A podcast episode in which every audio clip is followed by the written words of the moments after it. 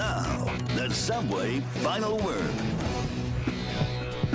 Good evening. I'm Albie Oxenrider. Welcome to the often imitated but never duplicated Subway Final Word, the show that invites you into the conversation. And let's get started the only way we know how. Tonight's three panelists. Please welcome the afternoon host at 1059 The X, Mark Madden. Albie, uh, Mike Tannenbaum, the former NFL GM, said Ben Roethlisberger would be the worst quarterback in the AFC North this year. Dude, didn't you draft Mark Sanchez? From our partner, DKPittsburghSports.com, Dale Lolley's back. To piggyback off of what Mark just said, this is the time of year uh, where you hear a lot of different crazy statements made. Uh, we're two weeks out from the games being played for real. That's when it will really matter. And also from DK Pittsburgh Sports, hi, Chris Carter. Guys, just got to give a quick shout out. Rest in peace to the great Chadwick Boseman. Wakanda forever. All right, some of the topics we're talking about tonight, we're looking for five words. Where the Steelers will improve the most in 2020? Should the Steelers look to be more of a passing team or a running team this season? What impact will Kapanen have on the Penguins? And what's the best thing you've seen from the Bucs at the halfway point? But first, the night's big topic. How will the lack of preseason games affect the caliber of play in the NFL and the Steelers in particular? Mark, you start us off. I can tell you how it affects me, Albie. I always use the exhibition games to mark time before the regular season started. Like, you know, two exhibition games, okay, we're a couple more weeks, three exhibitions, one more week, final exhibition, you're ready to play. Uh, I think the play will be sloppy initially. I don't think terribly so. With the Steelers, it worries me that a guy like Chase Claypool might not get the snaps that his talent merits, and in particular, the snaps that his red zone talent, his target down low merit. Uh, I think he could be a big find for that Steelers offense right away. But Tomlin don't like to play rookies, let alone guys who ain't played an exhibition game. So I wonder how the lack of preseason affects Claypool in particular. Dale? Mark, I can tell you, don't worry about that. Claypool is going to play.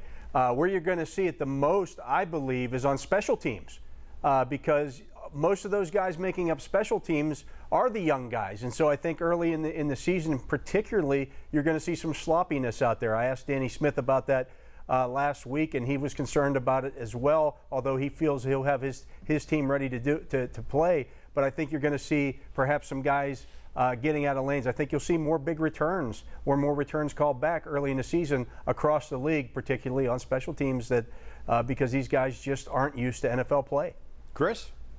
Absolutely. I actually think the Steelers are in one of the best situations because of how many veteran leaders they already have on their team. They have a standard, they can set the standard, but there's a lot of really young teams out there, and that includes in the AFC North. The Bengals, for one, have a rookie quarterback with a with an offensive tackle that's supposed to protect him that didn't even play last year because he missed the whole season. Then you got young quarterbacks like Baker Mayfield and Lamar Jackson. Lamar Jackson was impressive last year, but you still have to get in get a rhythm with your offense again, and it took Ben time to do that. So I think it's going to be rough for the younger teams. The Steelers might actually see an advantage, but definitely expect the sloppy plays, like Dale says, on special teams and probably a few more false start type of penalties.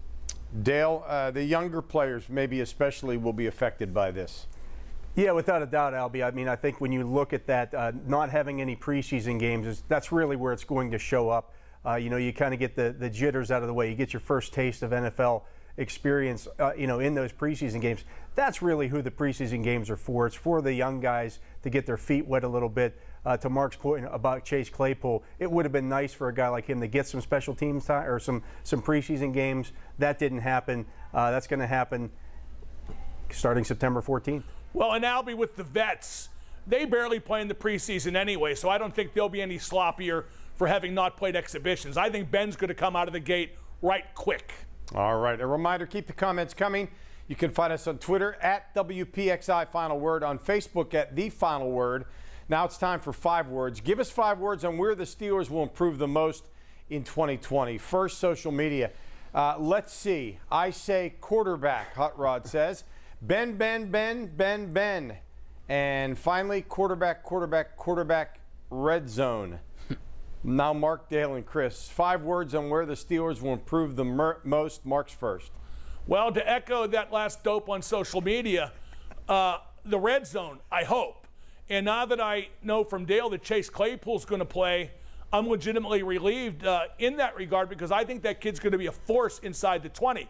I think Eric Ebron is going to be a force inside the 20. Ben's always wanted big targets inside the 20, and now I think he's spoiled for choice. And to get back to the other dopes on social media, yeah, Ben's backs, so that's going to hike the success rate in the red zone. They were worst last year, best uh, the year before that. You know, Ben played one year, didn't play the next, so no coincidence there. All right, Dale, five words. More dangerous offense equals defense. Um, uh, to the, the point that uh, the, the, the, we just talked about there with the red zone, uh, if the Steelers score more points, think about it this way.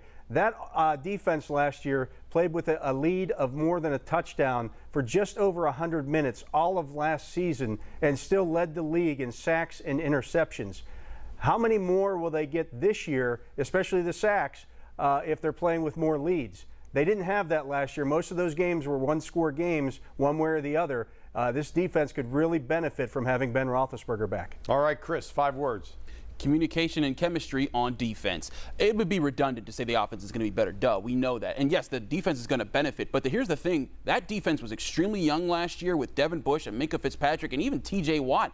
Now they've played together. Now they know each other. They've had, Minkah Fitzpatrick's had a whole offseason to work with the playbook this defense is going to be much more in sync with what it needs to do and when it needs to do it. All right. When we come back, should the Steelers look to be more of a passing team or a running team this season?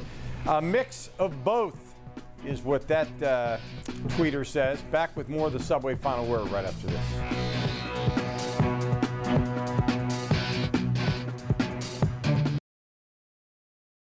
Subway Final Word. Welcome back. I'm Albie Oxenrider tonight with Mark Madden, Dale Lolley, and Chris Carter. And we're going to go to Chris for the start of this one. Should the Steelers look to be more of a passing team or running team this season, Chris? I think the sweet spot is just finding a balance. Yes, but I think pass to set up the run. You got Ben Roethlisberger back. You're going to have young receivers. You got Eric Ebron. Use that as a threat. When teams start to see Ben's deep ball is back, they're going to respect the run game. They're going to respect the, respect the pass game more, which is going to open up the run game. A lot of times last year, even when teams didn't load the box, you saw linebackers and safeties. Their first step, always forward, always moving right, right to the line. With Ben back, if he scares them with that deep ball, it's going to set up the run game, and then you'll find that balance. But absolutely, the passing game got to lead the way. All right, here's a comment that uh, goes in line with that. Have to go with a throwing offense, especially with Ben back. Uh, Dale, you're next. Yeah, I agree with Chris. I mean, I think the, the passing game or the threat of the passing game will open up the running game more. I don't think you're going to see a, a, a mix like they had two years ago when it was, uh, you know, basically two to one run, uh, pass to run ratio. I, I, think it's more 60 40 this year, which is more in, in, tune with what the league is as a whole. Uh, and, and I think that works. Uh, you don't want Ben Roethlisberger leading the league in passing attempts as he did two years ago with 675. I think if you cut that down by 100 or so passes, that's only five or six passes a game, but I, I think it takes some of the pressure off of your quarterback at 38 coming back off of an arm injury. Mark? I don't think there's any such thing as a running team in the NFL these days. I think it's a passing league. There are exceptions like uh, like Tennessee, I guess. And the Steelers do have to be able to run the ball to, to offset just, you know, waiting on Ben Roethlisberger to throw. But I agree with what Dale said. With Ben Roethlisberger this year, less is going to be more. And uh, I'm curious to see if he accepts being less of a gunslinger and more of a game manager. I don't want him to, you know, turn into Neil O'Donnell, but I don't want him to be Brett Favre when Brett was swirling around the drain either. And uh, the, if Ben can throw 100 balls less this year, I'm with Dale. I think that's what would work best. All right. The Stanley Cup playoffs continue, of course, without the Penguins, which means in the wake of the trade, all focus has shifted to next season. So, what impact will Kapanen have on the Penguins? Uh, and we're going to start this one with Dale.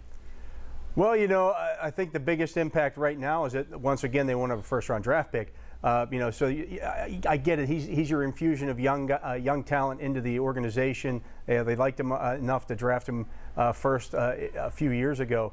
Uh, but you're talking about a down the line player here. Uh, it, it's all about, to me, uh, can Sidney Crosby, can Evgeny Malkin, uh, can these guys stay healthy as, as they get older? Um, you'd like to have some sec- secondary scoring from a guy like Ka- uh, Kapanen, but we'll see where that goes. Uh, I still think this is a, a team that's going to be driven by its stars. All right. He will bring speed and youth The Penguins wanted to get younger and faster, and that's what they got with him.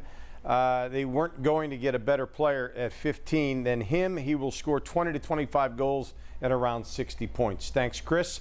And now to the other Chris. well, it's what that guy actually said about the speed. That's what I looked at when I saw his profile. I was like, man, this is a guy who can get down there. The last time when the Pens were winning championships, they had guys who could get down the ice, put, the pressure on the other team, use that speed to build around your stars. And yes, Dale's right. They need those superstars to be the superstars and to be healthy for the playoffs. But putting speed around them to allow them uh, other players to put the pressure on the other team and then let the stars make the plays themselves, I think that's the key. If Kapanen's going to do that, great. And I think that'll put the, the Penguins in a much better place. Mark? Not crazy about giving up a first round pick. I remember in my youth when they got guys like Hartland Monahan and Rod Schutt for first round picks, and that didn't work out so well. But when Jim Rutherford stated his intent to keep the core three together of Crosby, Malkin, and Letang, then deals like this were inevitable. Because if you're going to keep the core three, you're playing it like the window is open even if it might not be. This is going to wind up like Detroit, Chicago, and the LA Kings, where the Stars get a farewell tour and the team goes splat sooner and not later. That said, I think Kapanen's a good fit. The Penguins now have six top two lines forwards that will fit together well in just about any combination. So, in terms of what he brings to the team with the speed, the skill, and hopefully the scoring, I do like that. So, where do you see them next year, Mark? I think they're a playoff team, and anything on top of that would be a bonus. All right. The Pirates still only have 10 wins, but they've won six of 10 leading up to the halfway point of this shortened season. We're halfway there. All right. So, what's the best thing you've seen from the Pirates at the halfway point of this shortened season? Back to Mark. The best thing about the Pirates being halfway done with the season is that they're halfway done with the season. and I can't wait to see what they give up at the trade deadline tomorrow, although they don't have much of value. Maybe Musgrove leaves, maybe Williams leaves. But then again, who's your starting rotation going to be? And when those guys leave, and they might, and even if they stay, I want all you Bucco fans, and especially you Bucco fanboy media, to realize this. They were always going to be terrible this year. They might be even worse next year. They might be even worse the year after that. This ownership group has no intention of trying to win ever, and I know that's true because there's no plan in place. There's nothing beyond making money on the agenda. All right. From Facebook, Edward says, My prediction of being 15 and 45 is right on so far. Uh, Dale, uh, what do you see, and what's been the positive at the halfway point, if there's any for you? Actually, Edward, your, your prediction of 15 wins is not on. They're going to they're going to probably surpass that, but not by much. And I, I, think at this point you have to look at this and say, well, uh, nobody's died. I mean, they, they just uh, they've they've just not been a good baseball team, and I don't think that's a surprise to anybody who was actually paying attention to what what this team was doing in the offseason. This was not a team that was built to necessarily win this year. Um, you know, they're kind of trying to rebuild something, and we'll see whether that works or not. But certainly, um, you know, it, it's. I think they had to get uh, worse and a lot worse before they could get better again. All right. Uh, before we go to Chris, Mark, any reaction to what he just said? Well, well, no. Anything past they stink is just you know window dressing. It's it's not a hard team to describe. Uh, I will say that they don't know how to play baseball either. Not only do they have no talent, but they make mistake after mistake after mistake, and that's to be expected when you make an amateur the manager. All right, Chris. No, but that's the bottom line. We knew going into this team. We said on this very show going into this season that this team was not going to be good. And the one thing I will say is that the, they have endured a huge rush of injuries, and, and they've at least found a way to win some games from that. Their, that 15 win game prediction that the guy was making, that was made before we even saw the injuries happen. So, I mean, if you want to give kudos to them, yay for that. You can twirl your flag around. But the bottom line is that they stink. They're going to take time to rebuild. We knew that was coming. It's going to be still a long haul from here. All right. When we come back, around the horn on any topic, the final word wraps up next on the Subway Final Word.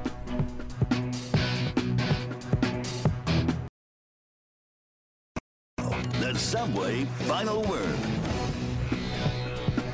Welcome back. It's time now for the final word. Everybody gets a chance, and Chris Carter goes first. Joe Haden tweeted out a reminder earlier today that three years ago to the day, the Browns cut him.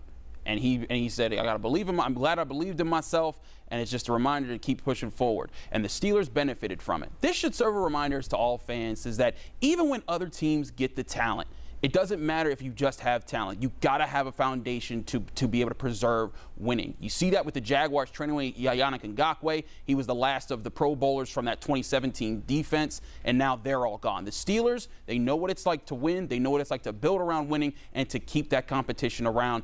Joe Haden see, is seeing that now that he's with the team. All right. Thanks, Chris. Mark, final word.